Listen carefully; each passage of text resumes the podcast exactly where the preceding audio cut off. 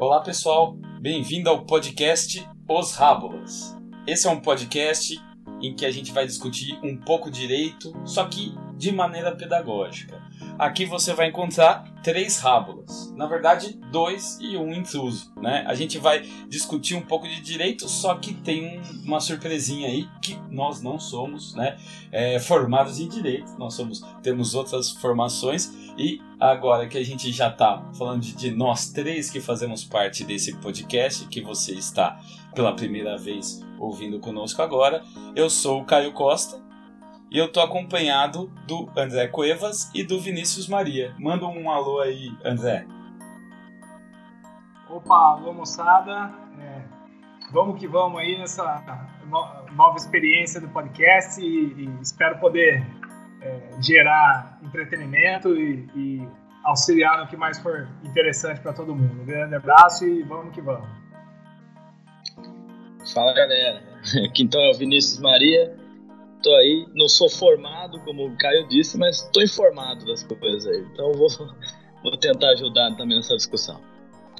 E a gente podia se apresentar também, né? É, eu sou formado em História e em Ciências Sociais, então quer dizer que eu passo um pouco longe do direito, mas é, gosto de História do Direito e eu estou tentando aí com essa empreitada que a gente saiba um pouco mais direito, você aí do outro lado da telinha, Piscite, e nós aqui do, do, do outro lado entenda melhor também como funciona esse mundo mais fácil da pedagogia do direito. Né? E se vocês quiserem fazer o, o puxar o currículo Lattes de vocês aí, André começando? Opa, bom, é, eu sou André Cuevas e sou graduado em Economia é, e sou graduando em Direito. então, a, além de ser escrevente do Tribunal de Justiça do Estado de São Paulo, estou aí agora, é, depois de tentar implodir o sistema por dentro profissionalmente, agora é, academicamente também espero ser de valia aí. Muito bom. E aí, Vinícius? Bom, sou formado em, em economia, assim como o André. Sou mestrando em educação e também, é, assim como o André, estou escrevendo o Tribunal de Justiça de, de, de São Paulo também. É, juntos a gente mama na teta do governo. É, eu sou. Eu não falei, mas eu sou professor de, de, de, cursinho da disciplina de História, Sociologia, Filosofia, né? E tô tentando trazer a Revolução Proletária um cada minuto um pouquinho mais. Estou brincando, nem tanto, eu sou muito legalista para fazer isso. É, mas vamos começar a, a, discutir um pouquinho direito aqui.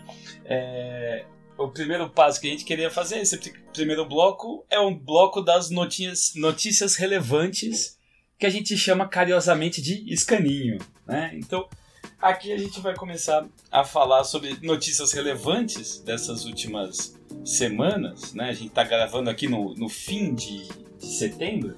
Eu não vou falar data porque senão vai ficar muito datado, né? Mas fim de novembro já está muito bom, né? É, e a gente tem, a gente vai discutir algumas notícias aqui.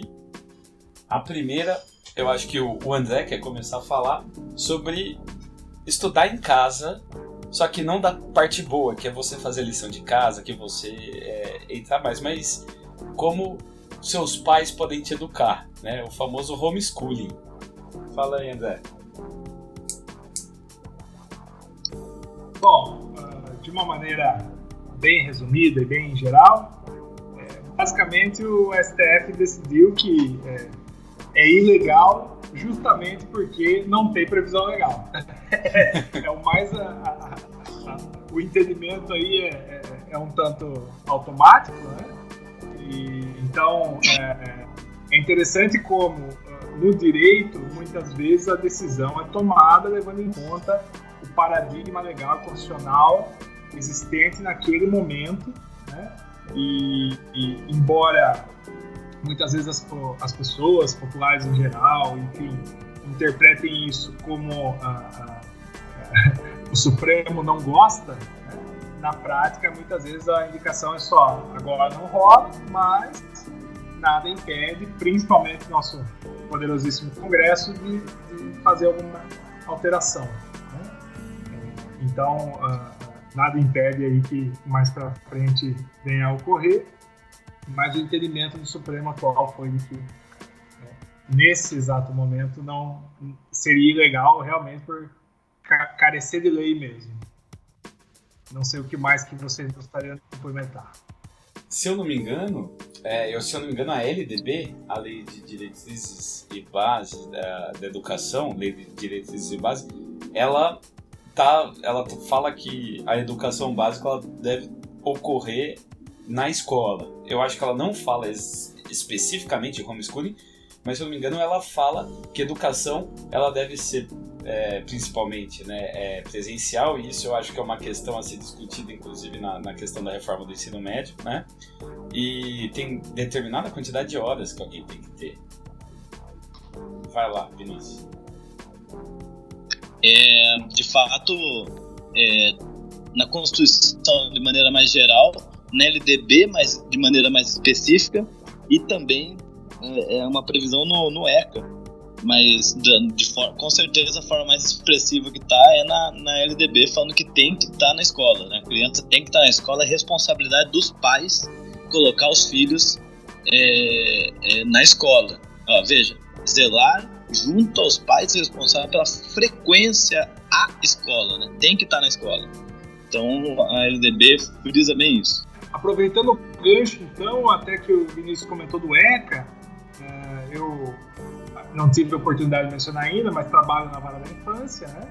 E tem surgido mais recentemente é, ações que é, é, o Ministério Público tem interposto visando, certa forma, esse enfoque é, em, é, na frequência uh, escolar obrigatória. Né? Então, é, são ações que elas têm um escopo uh, muito semelhante a ações é, que levam a cabo uh, a, a, questão da destituição do poder familiar em última instância, né? É, e, e, até assim, como muitas vezes no momento de ingresso da ação o Ministério Público ainda não tem é, é, fundamento, né, não tem material suficiente para é, opinar exatamente qual é a melhor saída para aquele, aquela, núcleo familiar, eles acabam muitas vezes entrando com uma ação até assim com pedidos uh, alternativos, que a gente diz, né, pedidos é, se a depender do que vai ser constatado ao longo da ação, e, e o mais interessante é que, a, além do, dos pedidos mais comuns, normalmente em decorrência de maus tratos em, em frente dos filhos, é, agora o Ministério Público, pelo menos na nossa comarca de Piracicaba aqui, já tem ingressado com ações que se iniciam basicamente por conta da frequência escolar. É, então, me parece interessante até é, é que isso uh, sem querer desviar muito do tema, mas uh, puxando aí a questão do ECA, isso tem se tornado fundamento para se analisar até que ponto os pais estão exercendo sua responsabilidade lado a lado da questão de maus tratos, que, lógico, nos parece, em geral, parece mais urgente, mas é, é, é para ver o, o, grau de seriedade que está sendo levado uh, com relação a isso, é interessante na prática ver acontecer. Essa minha pequena orelhada sobre a, a questão do ECA. É interessante essa questão porque é uma questão de que, principalmente, dos pais não quererem a influência da escola nos filhos, né? E eu acho que interessante a gente lembrar que uma parte da educação é a própria socialização. E o, é, talvez alguns pedidos de homeschooling queiram que as crianças não socializem e não sejam uh, submetidas aos professores que vão colocar ideias que talvez os pais não sejam muito a favor, vamos dizer assim. O que, que você acha disso aí, Vinícius? É, eu acho que o, o principal bandeira, a principal bandeira do movimento é, é justamente essa, de, de você não ter influência da escola. Até uma argumentação da, da Associação Brasileira de, de Ensino do, de, de educação doméstica, que, que fala que, que olha, é, socialização a gente faz brincando na rua. Inclusive criança que ainda brinca na rua ainda em 2018, mas interessante o argumento. É interessante que e se as crianças estiverem na escola? Você vai socializar com quem? Só, só com o um grupo do, do Facebook Pais da Educação Doméstica? pois é. Uh, se me permitem, mais um comentário interessante eh, a respeito do tema. É, o, esses dias eu estava ouvindo um, um, Já vou começar citando a concorrência, né? Ouvindo um, Nerdcast com o Flávio Augusto, lá da WhatsApp, que tem parceria com o pessoal do Nerdcast. E ele estava comentando que era um Nerdcast sobre empreendedorismo e ele estava comentando que via um potencial razoável para o homeschooling nos Estados Unidos.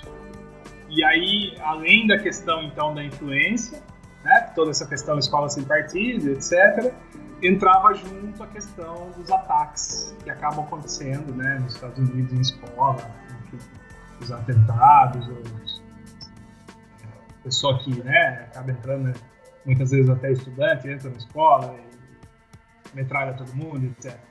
E, então que ele via um potencial nesse sentido, pra, olhando do ponto de vista do, de negócio, né? E aí a partir do momento também que você, cons você consegue trabalhar melhor até questão de ensino à distância, etc. Então, do ponto de vista do business mesmo, aí é, é, é bem escalável, né? A, a questão do homeschooling. É, eu acho que tem uma questão de regulação também que seria interessante, né? Como que você vai é, transformar esses pais em alguém que seja capaz, de fato, de conseguir, uh, de conseguir educar? Será que esse, esse pai teria que fazer um curso de licenciatura ou um curso de pedagogia uh, à distância ou não? Por exemplo, aqui no estado de São Paulo tem algumas iniciativas do, do ensino que são mesmo à distância, como por exemplo da Univesp, Universidade Virtual do Estado de São Paulo. Será que seria alguma coisa assim? ou seria totalmente desregulado e o aluno só precisaria prestar tipo um INSEJA, que é o exame é, nacional do, do, pessoal que faz educação de jovens adultos, ou ter uma, uma nota X no Enem, né? Ter uma, uma chegar num certo threshold, né? De um certo, uma certa porteira ali de mínima de nota que você passa. Né? Então, isso também ia ser uma, uma questão bem interessante de discutir. É, é o seguinte, é, de fato, eu acho que, que essa discussão é, é uma da, das mais importantes, da, da, da, inclusive de, do outro ponto também, né? não só da pessoa se achar capaz, como também por algum motivo que já leva os pais atualmente não matricular os filhos, falar não, não matricula porque ele está aprendendo em casa. Os pais, na verdade, não estão nem aí. É, mas o interessante é que, apesar dessa discussão ter passado pelo, pelo STF, a decisão não, não, não percorre muito por aí, né? É só pela questão de que eles envolveram que, olha, é, olhando a lei, olhando a Constituição, olhando o ECA, a gente não pode permitir, mas se o Congresso quiser fazer, tudo bem. Então, STF está falando que quem legisla é o Congresso. Por incrível que pareça. Olha, eu acho que a gente tem que começar a fazer um, um placar no nosso podcast para colocar algumas decisões dessas, assim, né? Tipo, sei lá, dar uma estrelinha pro STF, assim. Fala. oh, sabe o seu lugar, olha só. Checks and balances, né? Como dizem. que maravilha. Então, uma coisa que eu não falei mais cedo e eu acho que é uma hora oportuna de falar, né? Nesse momento é que é, você, nosso ouvinte, que está ouvindo esse piloto, provavelmente você deve ser nosso conhecido, né? Então, uh, por favor, primeiro, nos siga nas nossas redes sociais. É, a gente tem agora todas as redes sociais de jovens. É, o Facebook, que não é uma rede social de jovem, mas você pode é, achar a gente com facebook.com barra os sem acento. Instagram, a gente tá no Instagram, né? Não é todo, todo, é, é todo membro que tem Instagram aqui, mas o programa tem Instagram, pra gente falar, dar um salve lá, olha, tem programa novo, etc. Também é arrobinha os. No Twitter, a melhor rede social, você encontra lá, arrobinha os rábulas também, tá? Então, nessas três redes sociais, você pode encontrar a gente, mandar o seu recadinho carinhoso, né? E também você pode mandar no nosso e-mail, osrábulas.gmail.com. Como a gente está começando, a gente não tem nosso próprio site, ainda a gente não está nessa chiqueza toda, mas a gente uh, tá ansioso para ouvir o que, que vocês acham né, da, do jeito que a gente está tá levando aqui. Qualquer contribuição aí é, seria muito válida. Bom, então a segunda notícia relevante que eu queria que eu queria que vocês comentassem é o caso do excelentíssimo Beto Richa, né? É, que foi que foi solto e liberado, solto liberado, solto liberado, solto liberado, né? André, você gostaria de falar alguma coisa sobre isso? Uh, bom, uh, eu pensava, né, é, em falar mais a fundo no, no próximo quadro, no quadro do, de análise das decisões, mas é, é já para introduzir, para já é, fazer pensar um pouquinho sobre o tema, é interessante como a gente pode analisar isso sob diversas óticas, né? E é, a gente vai ver depois no próximo quadro com mais detalhe como o justo e o injusto aí podem ser muito relativizados e a todo momento algo que parece justo pode ser injusto e vice-versa. E o direito tem muito disso, né? É, e aí, até eu aproveito, eu acho que é uma, uma interessante é, ideia e intenção do, do, do, dos aqui, é justamente tentar é, demonstrar que não é necessária é, é, muita dedicação ao tema, no sentido de que algo, é algo tão distante para se perceber é, como uh, tem alguns detalhezinhos que fazem toda a diferença. Então, é, eu sou um, um, dos que defende que o, o, os ensinamentos jurídicos poderiam ser mais popularizados e menos mistificados. Né? E eu acho que esse caso ilustra bem isso. Mas próximo bloco a gente pode falar um pouquinho mais em, em detalhes. Show. E a última re, é, notícia relevante que a gente gostaria de citar aqui foi o caso da ex-esposa do candidato a presidente Jair Bolsonaro, né? Que ela vazou um, um telegrama diplomático, né? É, dela pedindo asilo político na Noruega e ela pedindo ajuda também para o consulado brasileiro na Noruega, né?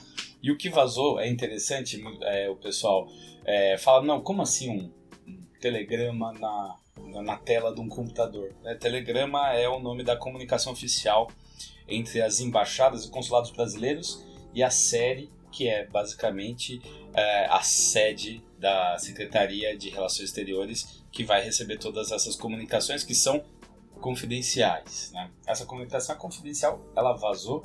Eu, eu tenho que até perguntar para os outros rábulas se eles sabem se esse vazamento foi legal. Não sei se foi uma, um pedido de uh, um pedido de acesso à informação, mas se tivesse, provavelmente ia estar algumas partes retiradas, né? tipo nome, nome da criança, é, da época, né? Que hoje em dia é maior de idade. É, isso, isso não teria.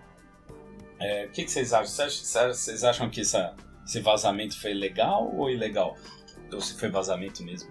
Olha, eu tô com a reportagem da Folha aqui. A Folha fala: o mesmo telegrama havia sido liberado à Folha pela Lei de Acesso à Informação, confirmando o que você falou aí, né? Fala que alguns trechos cobertos por tarja preta. Ou seja, parece que que assim dentro do, dos limites legais aparentemente assim muito superficialmente aqui porque teria que ver também outras todo o documento mas parece que houve esse cuidado né? De, de, de botar algumas tais ou não houve cuidado de botar em outras né? Porque o trecho que aparece que, que o nome dela e, e que tinha sido ameaçado de morte está bem claro também tem outra questão aí interessante, é que ela, sendo ameaçada de morte, ela pediu asilo político na Noruega. E o André, você pode falar um pouquinho sobre o asilo político e se é isso que ela deveria ter pedido mesmo?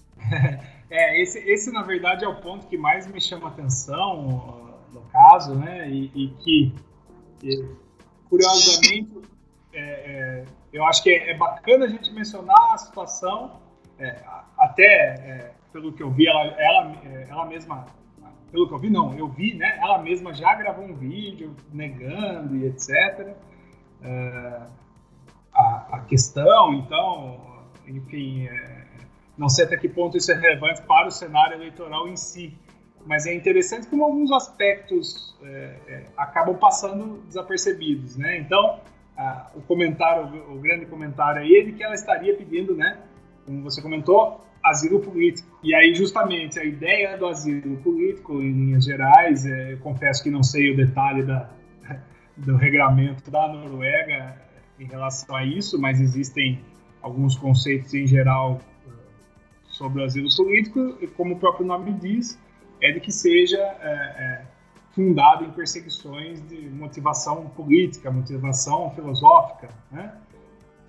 E é, como exemplo pode-se citar aí os diversos artistas do período da ditadura que foram é, exilados e aí assim, é, não, como são muitos exemplos eu não, não vou saber dizer até que ponto cada caso houve um asilo político, mas é fato que eles se afastaram do país por divergências fundamentalmente é, de opinião, de caráter ideológico, de caráter filosófico, o que parece estar bem afastado da situação. Né? É, é, ainda que é, ela, a ameaça de morte seja sempre algo sério, algo uh, preocupante, é, a princípio não seria motivo para concessão do asilo político, até porque entende-se que é, se a questão é meramente uma violência, ela, o país, o Brasil, tem meios suficientes para combater isso e lidar com isso.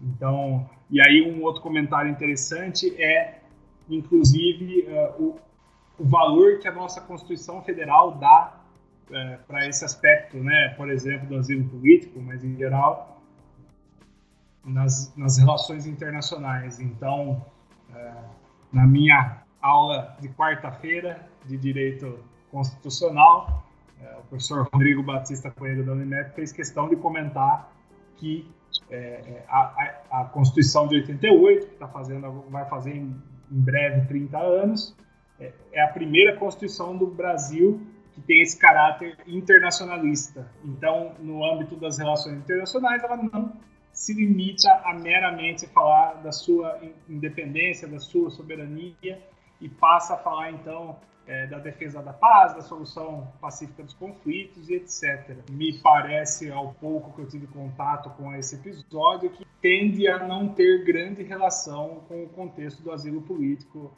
a despeito do que possa ou não ter acontecido. É, eu fiquei com a impressão que talvez ela tenha feito isso porque o Jair Bolsonaro já era, na época, é, deputado, né, deputado federal. Então, querer utilizar a questão de talvez ter sido perseguida pelo, por um deputado federal como um, um asilo político. É, mas, bom, eu não conheço a lei da, da Noruega, né, as leis sobre asilo da Noruega, mas provavelmente elas devem se basear nas nas convenções internacionais sobre asilo político, como, por exemplo, a Convenção da, da ONU sobre Direitos Humanos de 1948 e Convenção de Viena dos Tratados Diplomáticos de 61 também especifica algumas coisas. Obviamente que o Brasil tem outros tipos de tratado, principalmente em relação ao OEA.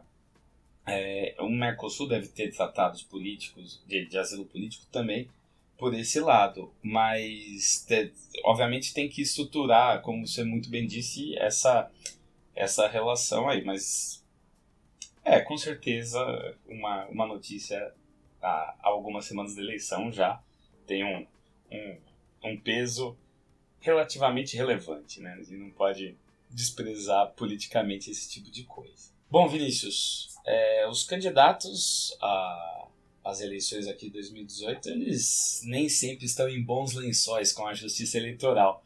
É, você gostaria de falar sobre algumas coisas?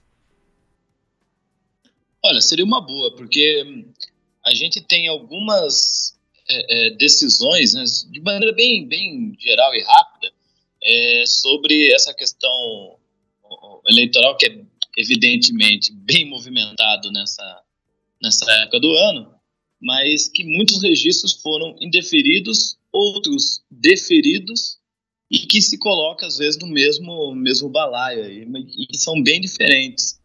É, se a gente pegar aqui a, a, os, os, dados da própria Justiça Eleitoral, né, pela ficha limpa mesmo, apenas 171, coincidentemente 171 foi o número de candidatos impugnados pela lei da ficha limpa, é, especificamente enquadrados nela, né?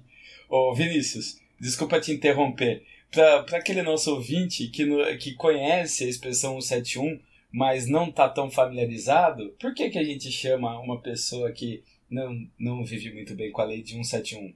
É porque é o, é o artigo do Código Penal que fala do estelionato, né? É o cara que estelionato é o cara que é muito bom em passar a perna nos outros, né?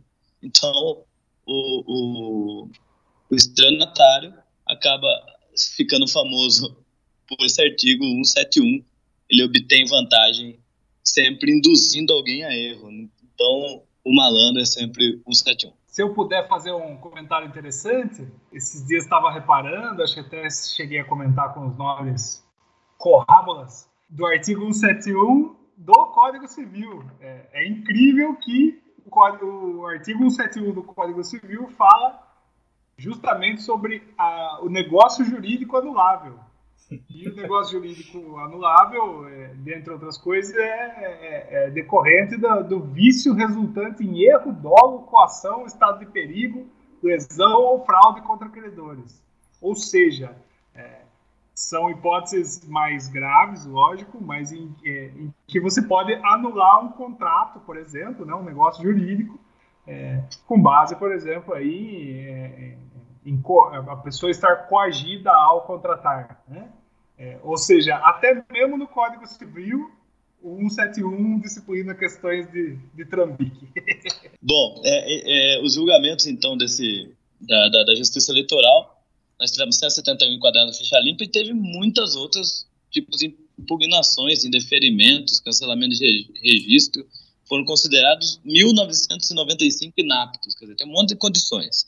Mas, se a gente for comparar, por exemplo, é, é muito diferente, isso vai ser importante, acho que em muitas falas aqui, é, a gente entender a diferença, que é uma vez você ser condenado por crime, né, ou seja, onde você vai ser condenado por pena, seja ela de, de, prisão ou prestação de serviço ou qualquer outra coisa, quando ou quando você é condenado por improbidade administrativa. Improbidade administrativa é grave, mas não é crime. Isso faz toda a diferença em muitos casos jurídicos e principalmente nessa questão eleitoral, porque na ficha limpa não enquadra tudo isso. É, você ser condenado por crime em segunda instância, ou melhor, por órgão colegiado, já é, torna você inelegível, o que não é todo caso de, de, de, improbidade. Então você vai ter um monte de casos de cara que foi julgado é, é, pela, lei de, pela lei de improbidade, foi condenado, mas não se enquadra na lei de ficha Por isso que está fazendo campanha. É, talvez, por exemplo, que a gente possa comparar mais próximo ao caso do, do, do, do, do Lula. Também é muito difícil comparar o caso do Lula porque ele por ser candidatura a presidente, ele foi julgar no TSE, Tribunal Superior Eleitoral. Tribunal Superior Eleitoral é o fim. Então, julgou ali, no dia seguinte você não pode mais fazer campanha, diferente do garotinho que foi julgado inelegível pelo TRE, Regional do Rio de Janeiro. Ou seja, ele foi julgado inelegível, mas pôde continuar fazendo campanha até o recurso do TSE de hoje, que, que, que acaba é, caçando a candidatura dele agora, com essa decisão, não pode mais fazer campanha o garotinho. Então tem essas diferenças aí, a grande maioria tem a, que a gente olha e fala, nossa, mas por que, que esse candidato está concorrendo? Não devia.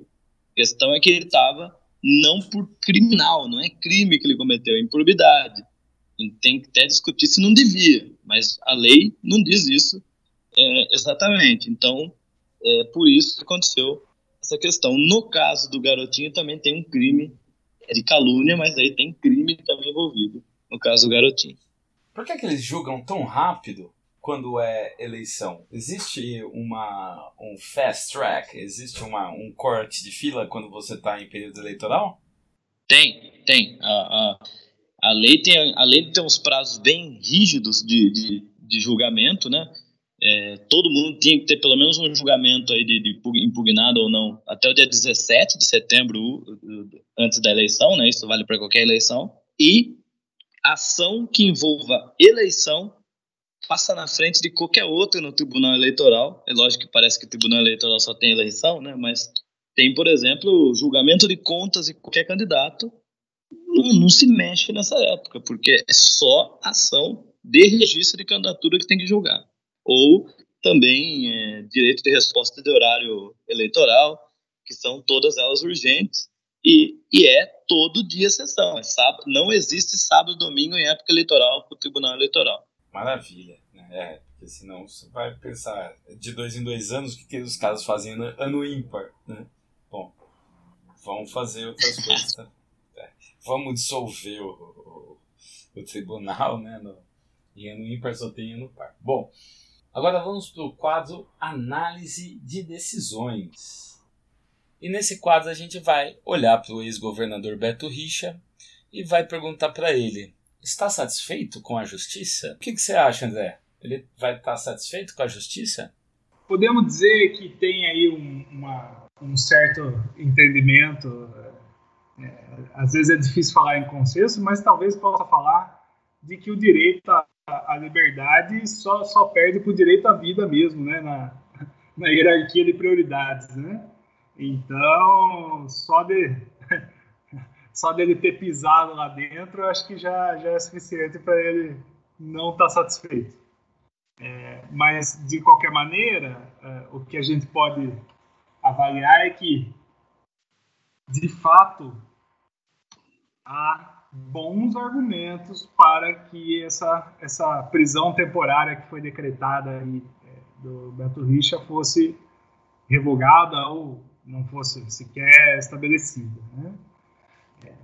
Bom, primeiramente, é, é, nunca é tarde lembrar que nós temos aí o, o fenômeno da, da, das prisões que não são efetivamente prisão pena, né? Embora elas contem para o cumprimento da pena, e aí o Vinícius vai, vai poder esclarecer mais em detalhe, é, o objetivo delas não é, então, é, já caracterizar a pena. Então, é, é, no senso comum aí, a gente vê fulaninho foi preso, fulaninho né, é, já está na prática, para muita gente, no rol dos culpados. Né? E, e, quando o, o, intuito não é propriamente esse, é, e inclusive é, a, essas prisões processuais aí, que não são pena, é, elas podem pode ser, podem indicar a culpabilidade e podem não indicar a culpabilidade.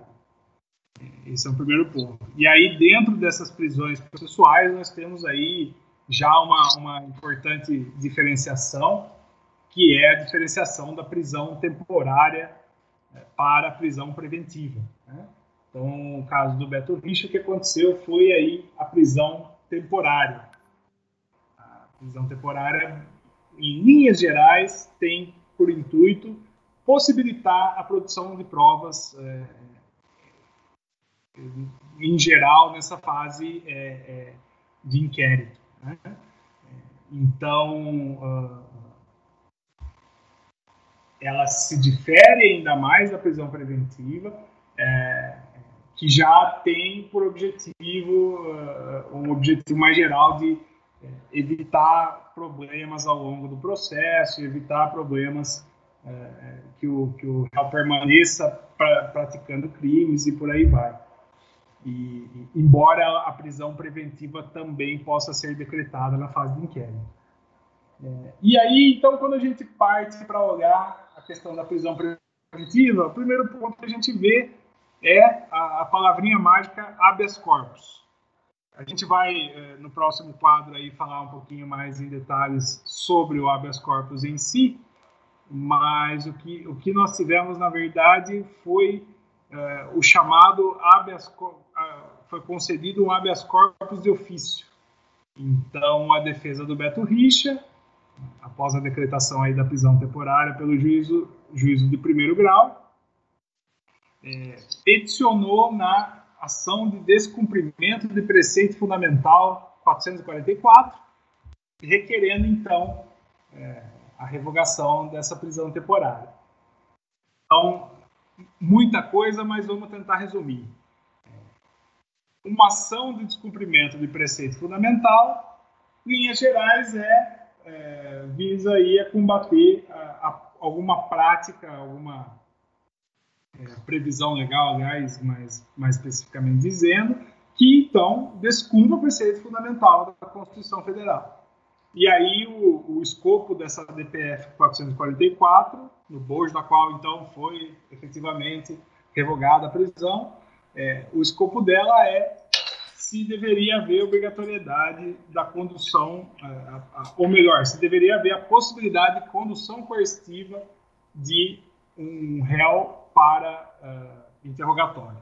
Então vejam só, é, aquele réu que se recusa a comparecer né, ou simplesmente não comparece, né, é, pode ou não, é compatível ou não com o direito de defesa é, esse, esse réu poder ser conduzido coercitivamente. E aí é, é, o Supremo já entendeu recentemente, então, que é, não seria constitucional, não seria compatível né, com o direito de defesa essa possibilidade da condução coercitiva para interrogatório. Vejam só do que estamos falando. Né?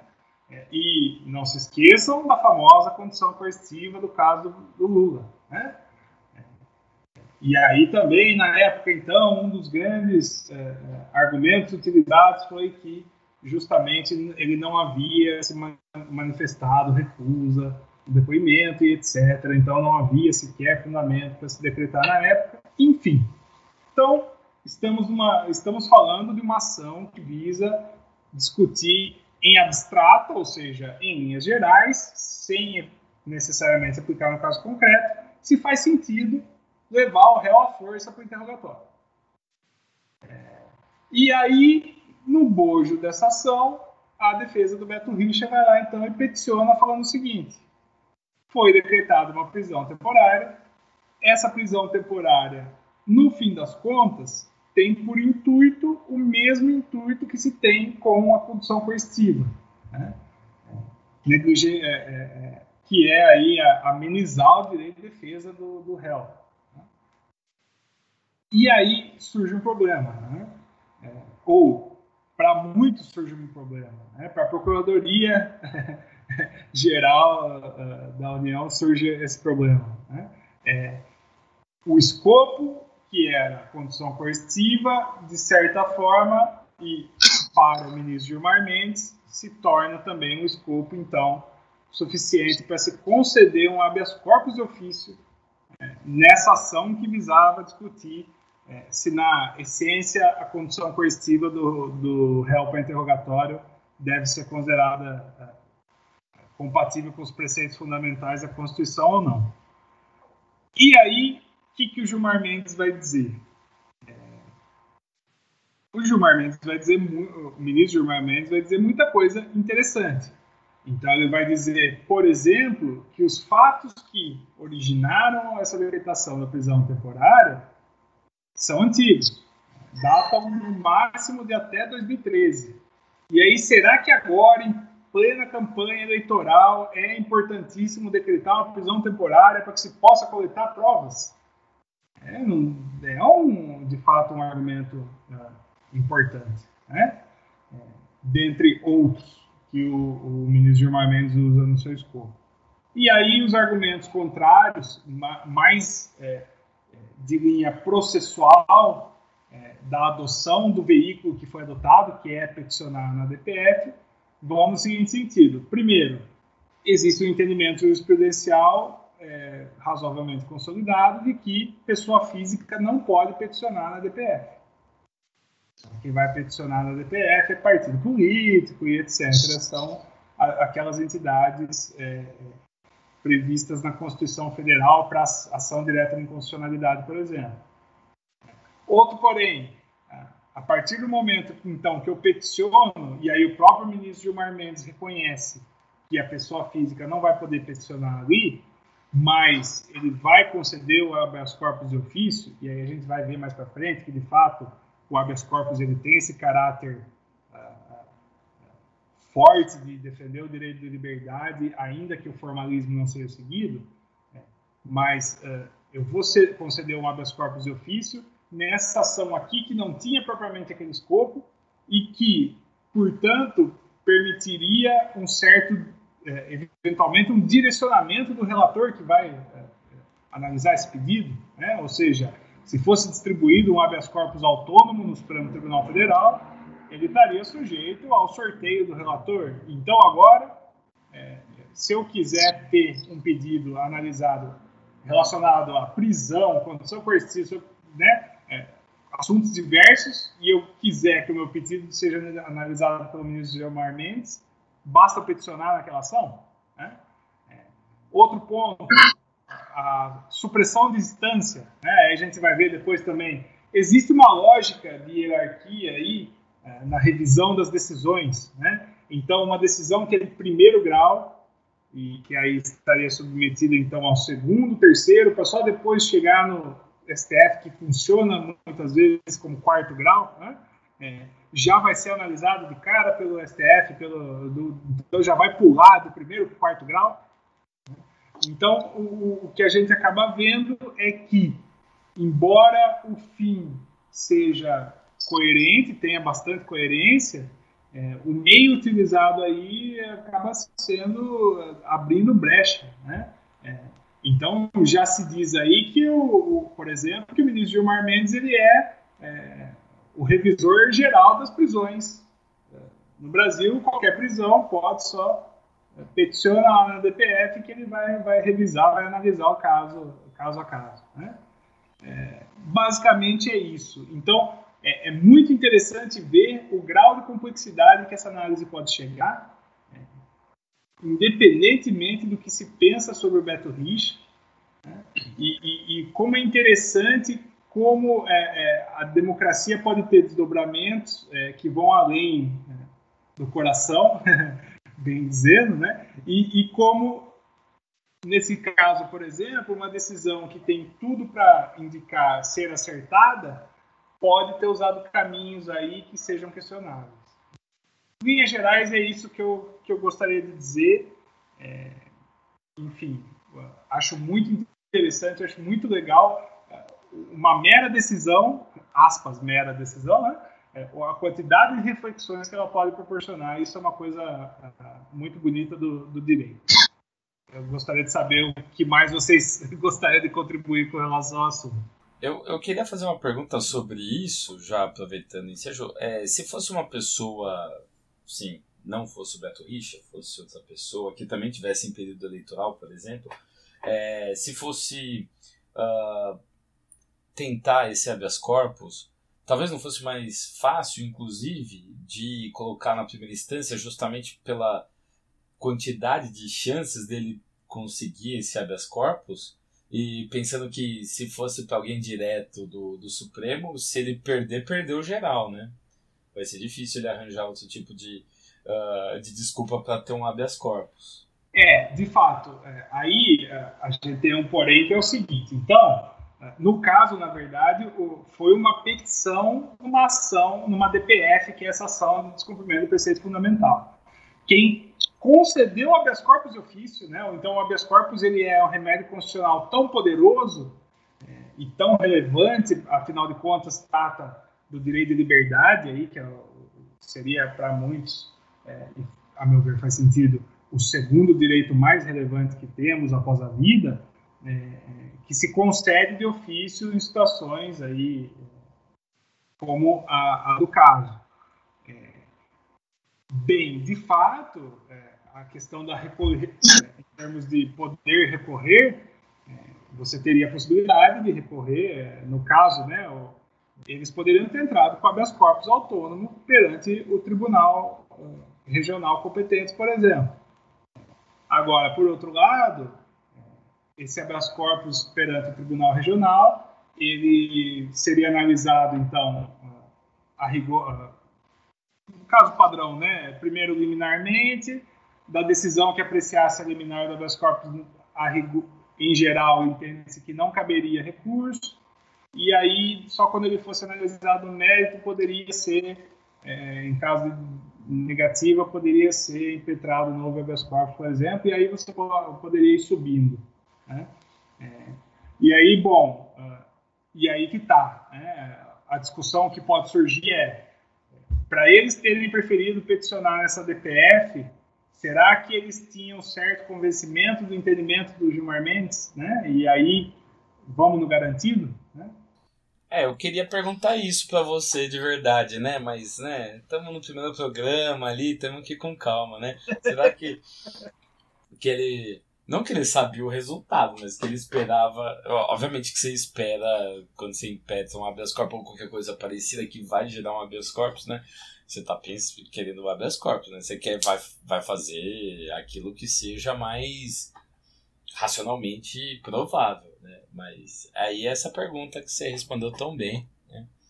é isso que eu queria perguntar de fato. É, pois é, a partir do momento, olha só, a partir do momento que essa a DPF, que trata de condições coercitivas, pode servir como, aspas, muleta para falar de qualquer prisão, é, então, opa, eu sou advogado aqui, ah, é, é, se eu sei que a minha situação se enquadra no entendimento do ministro Gilmar Mendes, ah, não vou, não vou correr para o habeas corpus comum, não, vou peticionar lá na DPF. Né? É, esse é o grande problema da forma como tudo aconteceu. Né? Para muitas, para muitos entendem que esse é o grande problema, né? E a Procuradoria Geral da República, principalmente, entende assim também. Mas é, é isso. Não sei o que mais vocês gostariam de comentar sobre o tema. É, então, o, o André traz aí, na verdade, essa questão com tantos elementos, de, até pelo número de elementos que, que ela tem, de maneira bem rápida e bem, bem clara. É, mas é interessante retomar alguns pontos para quem está ouvindo, porque é, é, ela chega a ser, é, é, é às vezes, até cômica, a, a, a, se a gente olhar pelo lado direito, tudo que aconteceu. Porque você tem uma, uma ação como, ele, como ele mesmo disse, né? Ele, primeiro, vamos partir então dessa lógica. A gente tem que a, a, a vida em primeiro lugar, depois a liberdade, né? Queria mandar um abraço pro John Locke.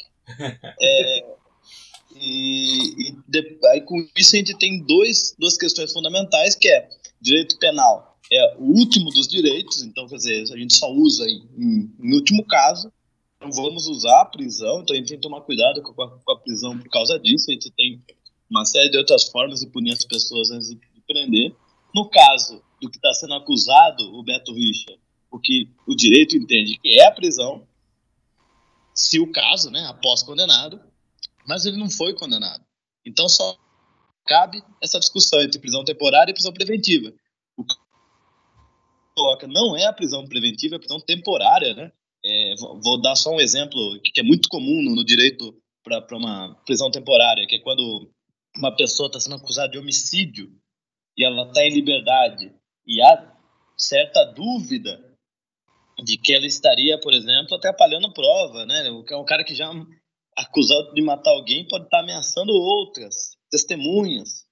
É, é, ou seja, é um caso que, que talvez seja melhor deixar uns dias ele preso aí, né? É, para a gente conseguir concluir esse processo com segurança já, já é uma bem distante uma situação do que do que está acontecendo com, com o Beto Richa, ou melhor, né, Carlos Alberto Richa, e que é, é, é, ele, em época eleitoral também, como candidato, é bom lembrar que é, 15 dias antes da eleição não pode nenhum candidato ser preso, a não ser que seja em flagrante, né? Mas, é, ou seja, em 2018, a partir do dia 22 de setembro, ele não poderia mais ser preso. Teve, foi 10 dias antes. É, e usa esse recurso da prisão temporária, ou seja, é urgente então. Então ele está mexendo hoje nas provas. No meio da campanha, ele está, em vez de fazer campanha, ele deve estar tá mexendo nas provas. É, não sei, parece ser uma, uma coisa muito forçada, mas beleza, é tomada essa decisão. Ele vai preso Aí escolhe-se esse recurso sensacional, né? Que olha, pensando bem, dá para ir direto pro Gilmar Mendes, né? Pula a segunda instância, pula a terceira, eu vou para a quarta. Por quê? Porque condersão, com, é, com é, condução coercitiva é proibido. Ah, mas não foi condução coercitiva. Ah, mas prenderam pra, porque agora é proibido condução coercitiva. Excelente o argumento, né? Aí você vai, chega no ministro e fala: Eu concordo, concordo com você, portanto vou soltar. Quer dizer, por mais que faça sentido soltar, ou seja, por mais que, eu, que, que, que para mim aqui, né, no, no, a primeira decisão não faça sentido, a, a que solta faz sentido, mas numa situação, um contexto totalmente absurdo.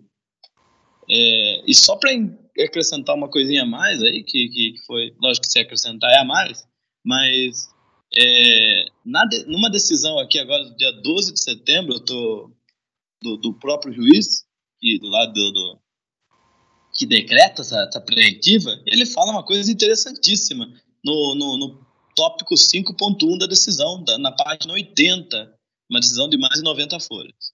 É, ele fala o seguinte: caberá ao Ministério Público a necessidade da manutenção, podendo a seu critério determinar se promova a soltura ou não da prisão temporária. Ele está delegando. Veja, é o juiz está abrindo mão. Olha, eu vou prender, mas quem vai determinar quando ele vai sair vai ser o promotor. É, é uma coisa que, que, que me parece, é, como se diz no, no, no, direito, né? Talvez se, se o André concordar comigo, é uma decisão inovadora. É, então, é, é só. É, parece. É, é, aqueles lances do nosso time de, de, de, futebol aí que tá quase fazendo um gol, quando viu um erro atrás do outro e toma o gol. É, Vinícius, você quer acusar qual que é o time de futebol que você tá falando mal hoje? Olha, é, é, acusar é uma palavra que eu jamais faria. é, com, com o meu, meu, meu querido 15 de Piracicaba, mas ele provoca os meus instintos mais primitivos. É, se você tem dúvida, agora não tem mais. Esse é um podcast que insista com certeza. Né? Aqui a gente, é, a gente coloca o. A gente nem fala de clubismo porque já está tudo acertado. A gente já entra no consenso e a 15 Inclusive o André tem o, como foto do seu perfil da, da do aplicativo que estamos usando para nos conversar à distância, uma camiseta uh, do 15 com, o, com a sua melhor metade, né? Ah, é, é, é, o mínimo que a gente pode fazer aí para garantir lisura ao processo. Só faltava você falar meus dois amores, né? Bom, perfeito. É...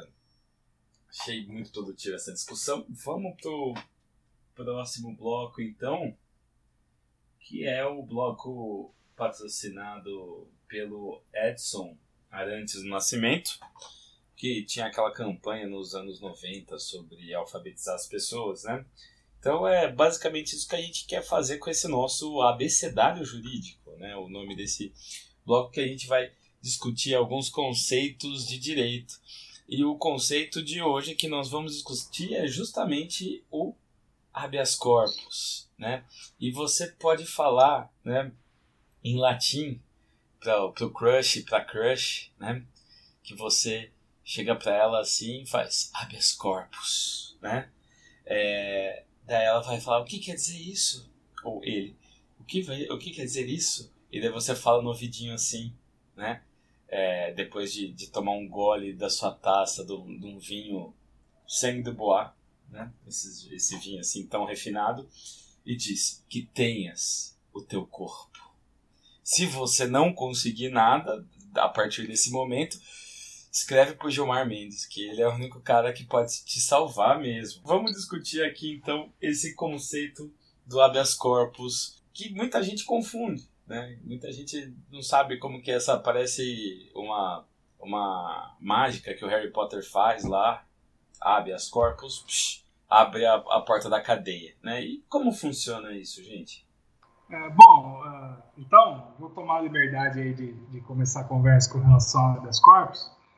E, de fato, caiu da mística né, popular aí, é, é a palavra bonita, né? e, e, de fato, é, a gente vê no dia a dia, acho que o Vinícius pode depois uh, reforçar ou não essa minha sensação, é, a impressão, então, que se tem de que o, o, o habeas corpus é mágico, né? É, bom, então, a, a, título de curiosidade, gostaria de começar comentando o que é, afinal de contas, o habeas corpus. No nosso ordenamento jurídico aí, em geral, ele está previsto na, na, Constituição brasileira como remédio constitucional, né? É, e aí o, o, o termo remédio constitucional, então, ele tem essa ótica de ah, um remédio se tomar para se garantir um, um, direito, uma garantia fundamental prevista na Constituição. E aí, então, habeas corpus, que tens o teu corpo, né, muito bonito, é, visa aí, então, a, a, é um remédio aplicável sempre que alguém sofrer ou se achar ameaçado de sofrer violência, ocupação na sua liberdade de locomoção. Até o Vinícius fez a gentileza de ampliar o conceito de liberdade aí, é, já trazendo o Locke, né? E aí, aqui nesse caso específico, então, a ideia é mais focada na liberdade de locomoção, mas ele acaba se ampliando por abranger também aquilo que pode é, é indiretamente ameaçar a liberdade de locomoção. A ideia né, é que ele seja realmente é, um remédio constitucional é, com uma ampla aplicação e no, por ser um remédio constitucional tão nobre, abre-se mão, inclusive, é, de formalismos. Né? Então, há entendimento de que ele pode ser impetrado, é o termo que a gente usa aí para se, é, se ingressar com habeas corpus, é, por qualquer pessoa, né, inclusive em seu próprio favor, como em favor de outra pessoa. Né? Então, até no caso no caso Lula aí, foi muito comum, muitas pessoas de, de, de perfis diferentes, até estudantes de direito, é, é, impetrarem habeas corpus em favor do Lula. É, então, se buscar no Google, não é difícil achar Carmen Lúcia nega habeas corpus em favor do Lula, impetrado por estudantes de direito, impetrado né, pessoas de, de perfis diversos. Tem até banca de concurso que, que é, já apresentou questão é, em que foi considerada correta a alternativa que dizia que até uma pessoa jurídica pode impetrar habeas corpus. E, e, então ele, ele tem esse, esses caráter, esse caráter bem amplo. Né? Então ele é o chamado uh, habeas corpus liberatório repressivo, né? É, é, aquele que em que você já tem é, efetivamente a, a, a, liberdade de locomoção restrita, ou ele pode ser preventivo, né? ou seja, antes mesmo de eu perder, ter o meu direito à liberdade limitada, a liberdade de locomoção limitada, eu já posso entrar com esse habeas corpus. E aí tem também, uh, há quem use também o termo do habeas corpus profilático. Né? Então, semelhante ao preventivo, mas aí ele visa impedir a prática de um ato que pode indiretamente levar a uma prisão. Uma prisão. Então, a, a ideia do habeas corpus é tão ampla que, é, ó, ah, já houve, é, por exemplo, interposição do habeas corpus para se evitar, até mesmo uh, se garantir o direito de silêncio numa comissão parlamentar de inquérito, numa CPI, por exemplo. E aí, é, outra questão interessante, já, já resvalamos nela um pouquinho, a questão então de que a Constituição Federal ela estabelece aí também uma certa hierarquia é, do habeas corpus no sentido de que se um juiz de primeiro grau denega o habeas corpus, o juiz competente para uh, o juízo competente para rever essa ordem não seria na verdade o juízo, seria o tribunal normalmente de segundo grau, depois normalmente sobe para o terceiro grau e por aí vai, até o, chegar ao Supremo. Né? Mas uh, o habeas corpus aí ele é realmente uh, utilizado amplamente, inclusive não só pela uh, uh, justiça cri criminal penal. Né? É, então, a, a, título de curiosidade, até mesmo a, a, Justiça do Trabalho concede habeas corpus, e tem até um caso curioso que por questões no ano passado, por questões contratuais, né, chegou a ser concedido um habeas corpus para que o, o grande Marcelinho Paraíba, é interessante que a, a, notícia até menciona ex-jogador da seleção brasileira, é, pudesse então jogar no 13 da Paraíba é, e, e, não tiver, não sofresse aí o impasse que ele estava sofrendo com relação ao seu anterior clube, que era o, o Esporte Clube Internacional de Lages, lá de Santa Catarina. Vejam só essa noção de liberdade como, de locomoção, como ela é ampla. Né? É, ela extrapola é, até mesmo para o direito do trabalho, a justiça do trabalho.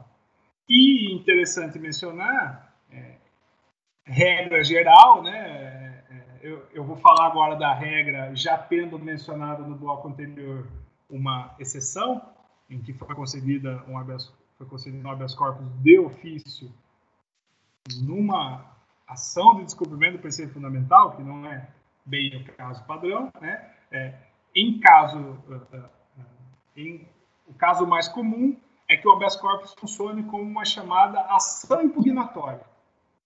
Então, normalmente é, uma, é, um, é um, recurso, é, é ou melhor dizendo, o Código de Processo Penal coloca o habeas corpus na subdivisão dos recursos, mas a doutrina, aí a melhor doutrina, entende que o habeas corpus ele é bem mais amplo que um mero recurso. Né? É, ele é, é, efetivamente uma ação impugnatória. Então, é um processo que eu entro uh, à parte, né? normalmente diretamente uh, na instância superior àquela que negou o meu pedido de liberdade, é, e ele corre aí de maneira autônoma. Em geral, embora haja também a, a possibilidade de ser concedido de ofício, ou até, é, o Vinícius vai saber comentar melhor, mas até de se negar o habeas corpus por carecer de formalidade, mas se conceder a liberdade de ofício, né? É, em geral, entende-se então que ele é cabível em qualquer situação que não haja um instrumento específico para se combater a decisão que denegou a liberdade. Então é muito engraçado.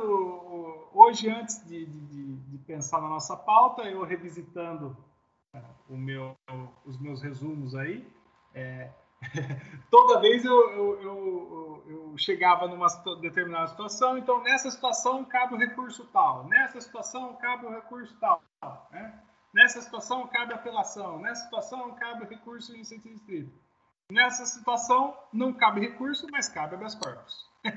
então, é, é, é, automático o professor, o professor em aula né, dizer, ou enfim, qualquer um que esteja analisando uma situação, não cabe recurso, mas cabe habeas corpus. Né? O mas cabe habeas corpus está sempre ali. Né? Dado, então, esse, esse, esse caráter é, amplo aí do, do remédio amplo e nobre né, do remédio constitucional do, do habeas corpus.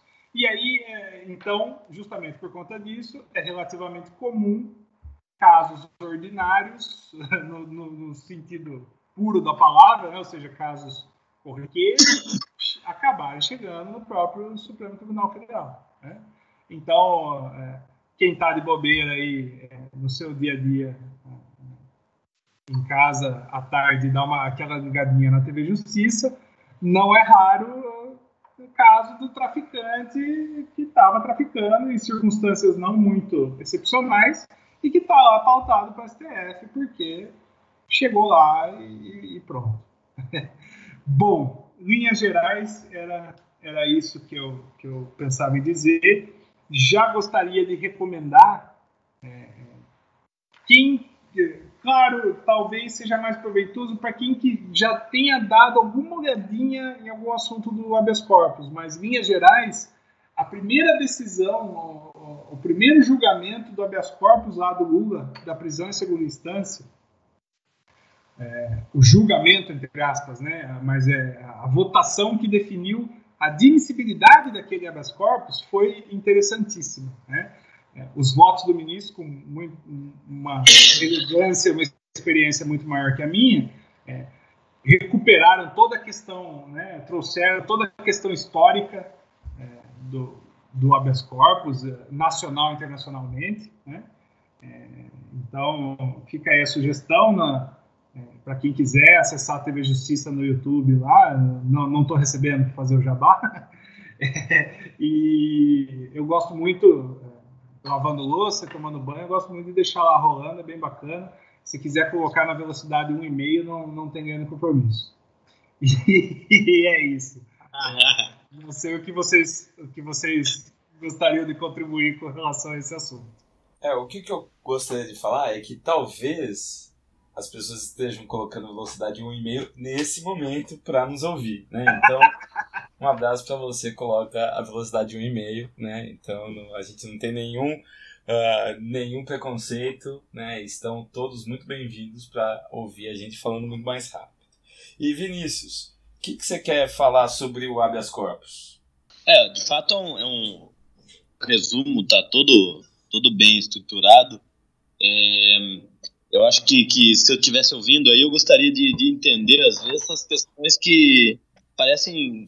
O, o noticiário torna, às vezes, sendo de novela, né? O, o rapaz foi preso, mas chegou um habeas corpus e, e concedeu a liberdade e, e já corta para a cena dele solto, já saindo e entrando no carro dele.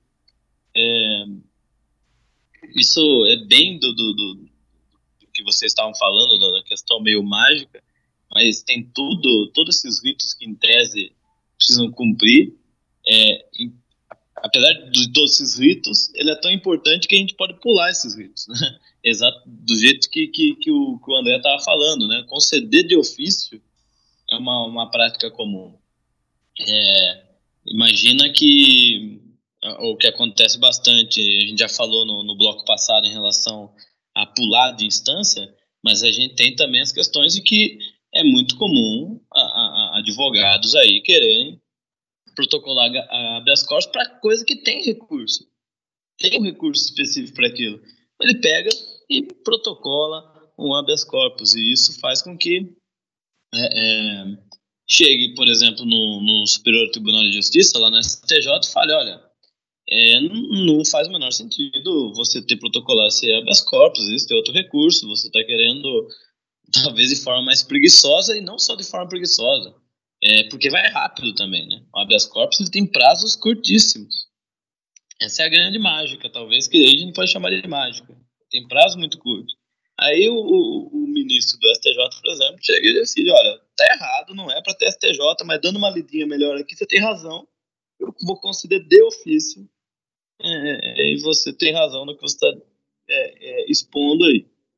É, uma coisa importante desses prazos é falar da liminar. É porque o que acontece? Você vai, eu vou, por exemplo, discutir um caso em que o, prenderam aí o Caio por algum motivo duvidoso e é, é, o advogado entra com habeas corpus justificando, dando todo o debate com o mérito mas o mais importante é que ele entra com pedido liminar. Ele fala: olha, se não for concedida a liminar, vai ter um prejuízo muito grande para o Caio. É, por exemplo, é, é, é, ele tem uma aula amanhã cedo. Ele precisa dar essa aula. Senão ele vai perder salário e tudo mais. E, e o colégio que ele dá aula não, não, não admite falta, nem por prisão. Então, é, é, veja, há uma questão liminar, uma coisa que antecede o julgamento. O juiz, nessa liminar, mesmo em caso de habeas corpus, né, muitas ações aceitam liminar, mas o, o habeas corpus é muito comum, porque é, é muito rápido, é, não dá tempo de, do, do, do, juiz pegar tudo aquilo e, e ver a fundo se é o caso de fato de soltar o Caio ou não. Ou seja, ele não discute o mérito. Né? Toda vez que a gente ouvir falar em liminar, não estamos discutindo mérito, estamos discutindo duas coisas. Existe alguma plausibilidade jurídica, faz algum sentido dos termos do direito o que o advogado está falando? Quer dizer, talvez, de fato, lá na frente, é uma possibilidade real do, do, do, do Caio ter razão e dever ser solto? Ah, talvez. Segunda pergunta. De fato, se ele fica preso e lá na frente eu decidir soltar, não vai ter causado um prejuízo para ele? Aí podemos pensar, nossa, de fato, vai, é, é, é, se lá na frente eu decidir que ele não, não, não devia ter sido preso, não vai adiantar mais. Porque ele precisa dar aula agora. E então, quer dizer, preciso, se o juiz entender que, olha, faz sentido, mas não vai dar tempo de eu discutir tudo. E se eu não soltar agora, vai causar grande prejuízo, né? Se a gente pegar do latim lá, a gente vai ter o periculum in more e o fumus boniuris, é, aí você vai ter preenchido os requisitos de uma liminar. Né? Então, muitas vezes você vê o cara num dia sendo preso, no dia seguinte, uma liminar no habeas corpus já soltando o, o cidadão, a cidadã, é, por conta da, da, dessa possibilidade jurídica. Então, é, é, isso que eu ia falar do liminar. Eu queria falar uma coisa primeiro, né? É, um abraço para o Renato, que se meu advogado, se eu tiver preso, ele, é ele que eu vou chamar, um abraço. É, não vou falar da firma de advocacia, que ele é muito, muito importante, eu não vou, não vou atrelar ele à minha pessoa. Mas o, de, outra coisa muito importante, se eu for preso por algum crime, com certeza vai ser alguma coisa muito clara, não vai ser uma coisa perniciosa, não, né? E a terceira coisa que eu quero falar é que uh, o verbo impetrar né? É um verbo que pela primeira vez apareceu na língua portuguesa no século XV, né? Então, mesmo antes da chegada dos portugueses no Brasil, que antigamente queria dizer como obter por meio de súplicas, alcançar, conseguir, né? Ou pedir de maneira humilde, quando você uh, usa é, preposição a ainda, né? Então, impetrar, impetrar as autoridades, é tipo implorar, rogar, né? Ou ajuizar, né? Que daí essa ideia de é, impetrar um habeas corpus, um mandato, né? Normalmente você usa uh, impetrou um mandato à justiça, né? E se você falar à justiça, use crase, por favor, né? Porque uhum. ele aí uh, precisa de uma preposição. A preposição é a. Então, a justiça ou ao tribunal. Interessante essa questão do, do Marcelinho Paraíba, né? E você pode ver em várias, que, que poderia ser utilizado em outras questões. Eu acho que a questão do Scarpa saindo do Fluminense indo para o Palmeiras também poderia ter. Que, bom, eu acho que teria um espaço para impetrar um habeas corpus ao tribunal, né? É, eu confesso que não, não conheço as minúcias aí do caso, mas é, é se a gente levar a rigor aí é que em linhas gerais o impedimento de ter a liberdade de locomoção, de se locomover de um clube para o outro para poder jogar bola, é, me parece que fica, fica aberta aí a, a, a possibilidade para os casos mais diversos realmente. E aí né? um, um comentário interessante é que é, essa ausência de formalidade já, já, já proporcionou também outras, outras situações interessantes com relação a habeas corpus, como, por exemplo, é, o preso que interpôs habeas corpus escrevendo no lençol. Né? é, né, se quer usar, se quer, se quer usar o papel, escreveu no lençol e o habeas corpus foi processado. Né? É, fico imaginando hoje em dia com o processo digital para colocar o lençol no scanner, né?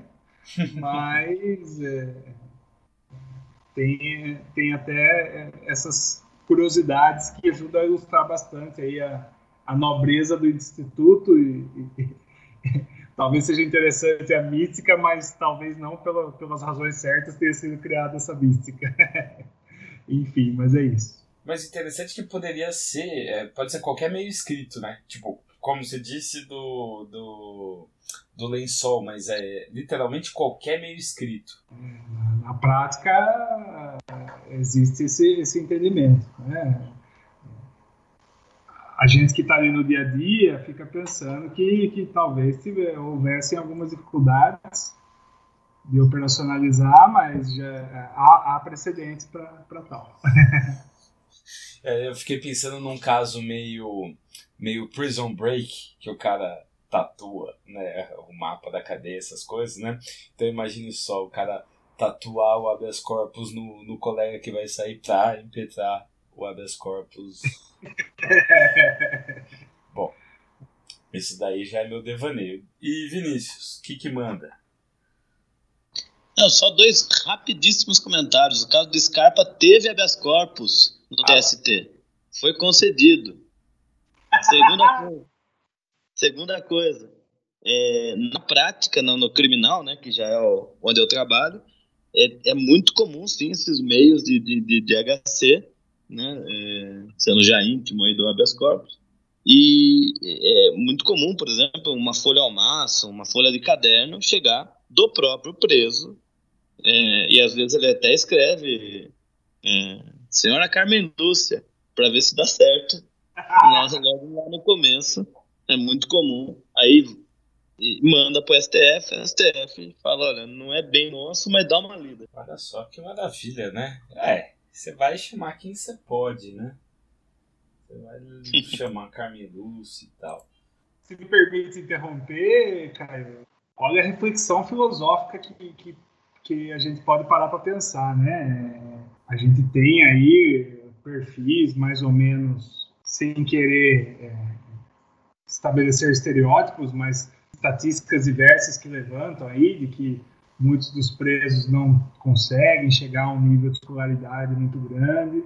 É, a gente tem também, de outro lado, é, essa noção de que o, o acesso ao, aos órgãos públicos e talvez do judiciário principalmente é mais distante. Então, é um papel bonito que acaba né, é, sendo exercido aí pelo, pelo habeas corpus, né? Acho que, que vale, vale a reflexão antes, antes de, ao deitar no travesseiro, pensar que, que, que, coisa até romântica que acaba acontecendo. É isso. É um dos meios mais ideais. E, e o interessante é que às vezes você pede um habeas corpus e não é que a pessoa não vai cumprir a pena, né? É simplesmente uma questão temporária, né? As Exato. pessoas acham que é um negócio meio mágico, né? de fato, mas depois a gente se aprofunda mais. Isso, inclusive, é um dos temas que eu gosto de estudar essa questão social do direito, né? Vamos ver se em breve a gente não discute um pouco mais disso. Mas, entretanto, né? É, mas, entretanto, é bom também.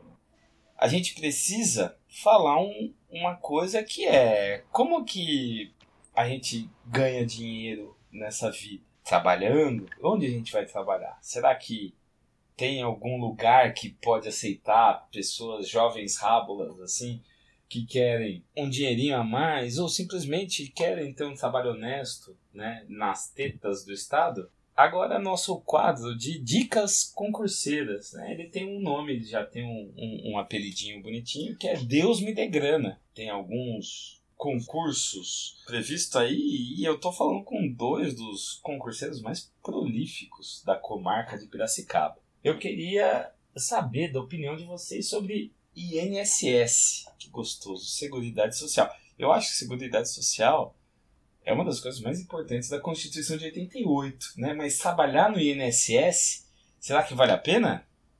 E eu, eu sempre achei interessantíssimo o direito previdenciário aí, né? Saber a, a, a regra do jogo me parece fundamental. Até porque, novamente, o que eu já comentei de, de discordar um pouco de muitas místicas é, criadas no entorno do direito, né?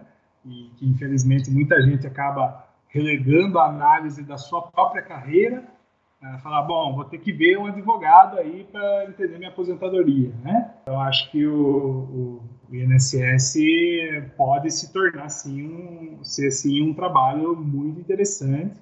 Tem sempre a grande chance de que a pessoa que presta o concurso aí, principalmente para o cargo de técnico, né, é, acabe trabalhando com atendimento ao público. É muito provável, inclusive, que o dia a dia seja de atendimento a, a pessoas humildes, né? Então vai, vai vai demandar paciência, né?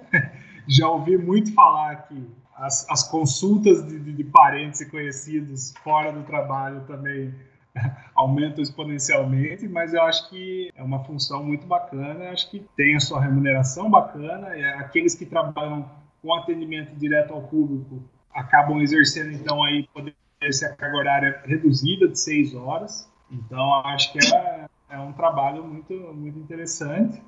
E aí é, é, até se me permite já falar um pouquinho da prova, a última prova que, aliás, por coincidência eu prestei, eu já estava é, encaminhado aí para o Tribunal de Justiça para ser escrevente, mas é, como não, não tinha assumido de vez, não tinha ainda é, entrado com os dois pés lá, eu, eu acabei fazendo essa prova também. Interessante que a prova foi é, da temida banca SESC, que é uma banca então que faz aquelas, principalmente para esse tipo de concurso, faz aquelas questões do você tem que analisar se a alternativa é verdadeira ou falsa, uma errada anula uma certa, né? E isso causa muito temor. E a nível de curiosidade aí, como uh, no último concurso havia é, medidas provisórias, uma série de questões que estava bagunçando um pouquinho a questão da parte de benefícios, né? Teve uma mudança uh, considerável de foco da prova. Né? A prova, então, que geralmente tem por foco a, a ideia de você saber muito bem quais são as hipóteses de cabimento de cada benefício, acabou tendo um pouquinho mais de foco da parte de é, financiamento do INSS, a parte de contribuição mesmo. Então, você saber mais é, como o INSS é financiado do que propriamente saber quando cada benefício é aplicável. É, então, é uma coisa que quando o, o meu tutor de concursos, Vinícius Maria, que nos é corrabo lá nesse momento, comentou, existe uma mística também, não pode falar mística, né? Existe a mística em torno de ah, é, lei nova despenca em concurso. Mas, por outro lado, existe também um movimento das bancas de muitas vezes evitar polêmica decorrente de lei nova, até para evitar recurso, evitar bagunça na prova. Então, é, é, é o que estava acontecendo no momento. Né? Entrava medida provisória, não sei o quê, a regra lá de 85-95, que soma a contribuição com o tempo de serviço e tal. Então, essa razoável instabilidade da questão dos benefícios gerou um pouco de, de, de, é, gerou um pouco dessa mudança um tanto inédita no foco da prova. E aí, Vinícius, você tem algum pitaco?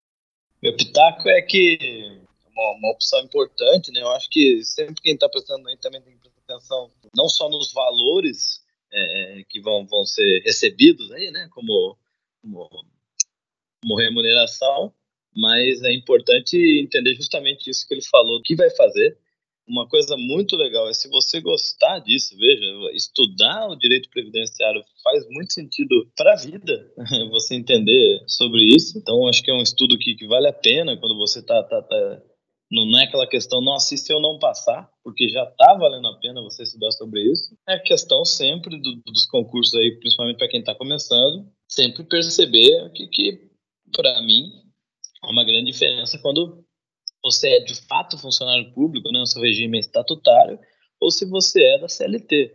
Então é uma coisa que, que às vezes, o, olhando os concursos, possa parecer não tão vantajoso, mas tem essa diferença no, no INSS. Ah, acho que eu só esqueci de comentar que é um concurso então que ainda, embora já se esteja falando muito dele, ainda está aguardando autorização. Né? Então é, tem perspectiva de sair é, mas não, não, não é uma perspectiva é, tão curto prazo assim, o que na verdade é uma ótima notícia para quem quer estudar para chegar competitivo no dia da prova. Maravilha. Bom, gente, já estamos satisfeitos com, com tudo debatido nesse programa e eu queria que vocês deixassem aí um, um voto de esperança, alegria, prosperidade magia, quem sabe, né? Já que a gente falou tanto de, da magia do direito hoje, né? Pro, pro pessoal que tá ouvindo aí esse nosso piloto. Por favor, Vinícius. Olha aí. É, é, só porque agora é do voto, vai, vai ser passado é, é para a escolha aqui, né? Então, é, mas bom, o problema é que a gente está num cenário que dar bons votos não, não é uma, uma, uma, missão tão simples, mas é, na verdade a gente tem que agradecer quem aguentou até agora, aí a gente, mesmo no 1.5 de velocidade, a gente essa discussão, espero que tenha ajudado bastante e ouço o próximo. Valeu. Oh, maravilha, faço das palavras do Vinícius as minhas palavras. É, espero é, contribuir, que seja pelo menos para o sono das pessoas, diante da minha, de, do fato de eu ser tão prolixo, e, mas é, agradeço a oportunidade e espero, é, aguardo ansiosamente pelas próximas. Um grande abraço para todos. Bom, gente, é, eu também acho que esse é o nosso primeiro primeira gravação, primeiro podcast, então a gente já testou algumas vezes, ver como a gente ia, ia quer dizer, algumas vezes não, uma vez. Essa é a nossa primeira gravação, é, obrigado quem ficou até o fim e espero que entendam tudo isso, mas estamos muito uh, contentes de que de gravar isso, pelo menos eu estou muito contente, espero que vocês tenham gostado e eu acho que foi uma discussão muito rica, tanto em argumentos quanto em, da, da maneira de se dizer. E tudo, todas as, uh, as suas impressões, sugestões que vocês quiserem uh, passar para a gente, mandem para a gente o e-mail que está passando aí debaixo da tela do seu televisor, ali é osrabulas.gmail.com ou vão lá na nossa página no Facebook, curtam, né, compartilhem com seus colegas, amigos, né? Com todo mundo, menos aquele cara que você está disputando no concurso ali. Isso você pode guardar, mas ele vai saber também do mesmo jeito. É, no Twitter, pode mandar mensagem lá, a gente responde, né? É, no, no Instagram, a gente também vai, vai responder lá. E fiquem à vontade para então dar esse grande retorno para a gente. Então, uma, mais uma vez, obrigado por acompanhar os Rábulas e até a próxima. Um abraço a todos e a todas e até mais.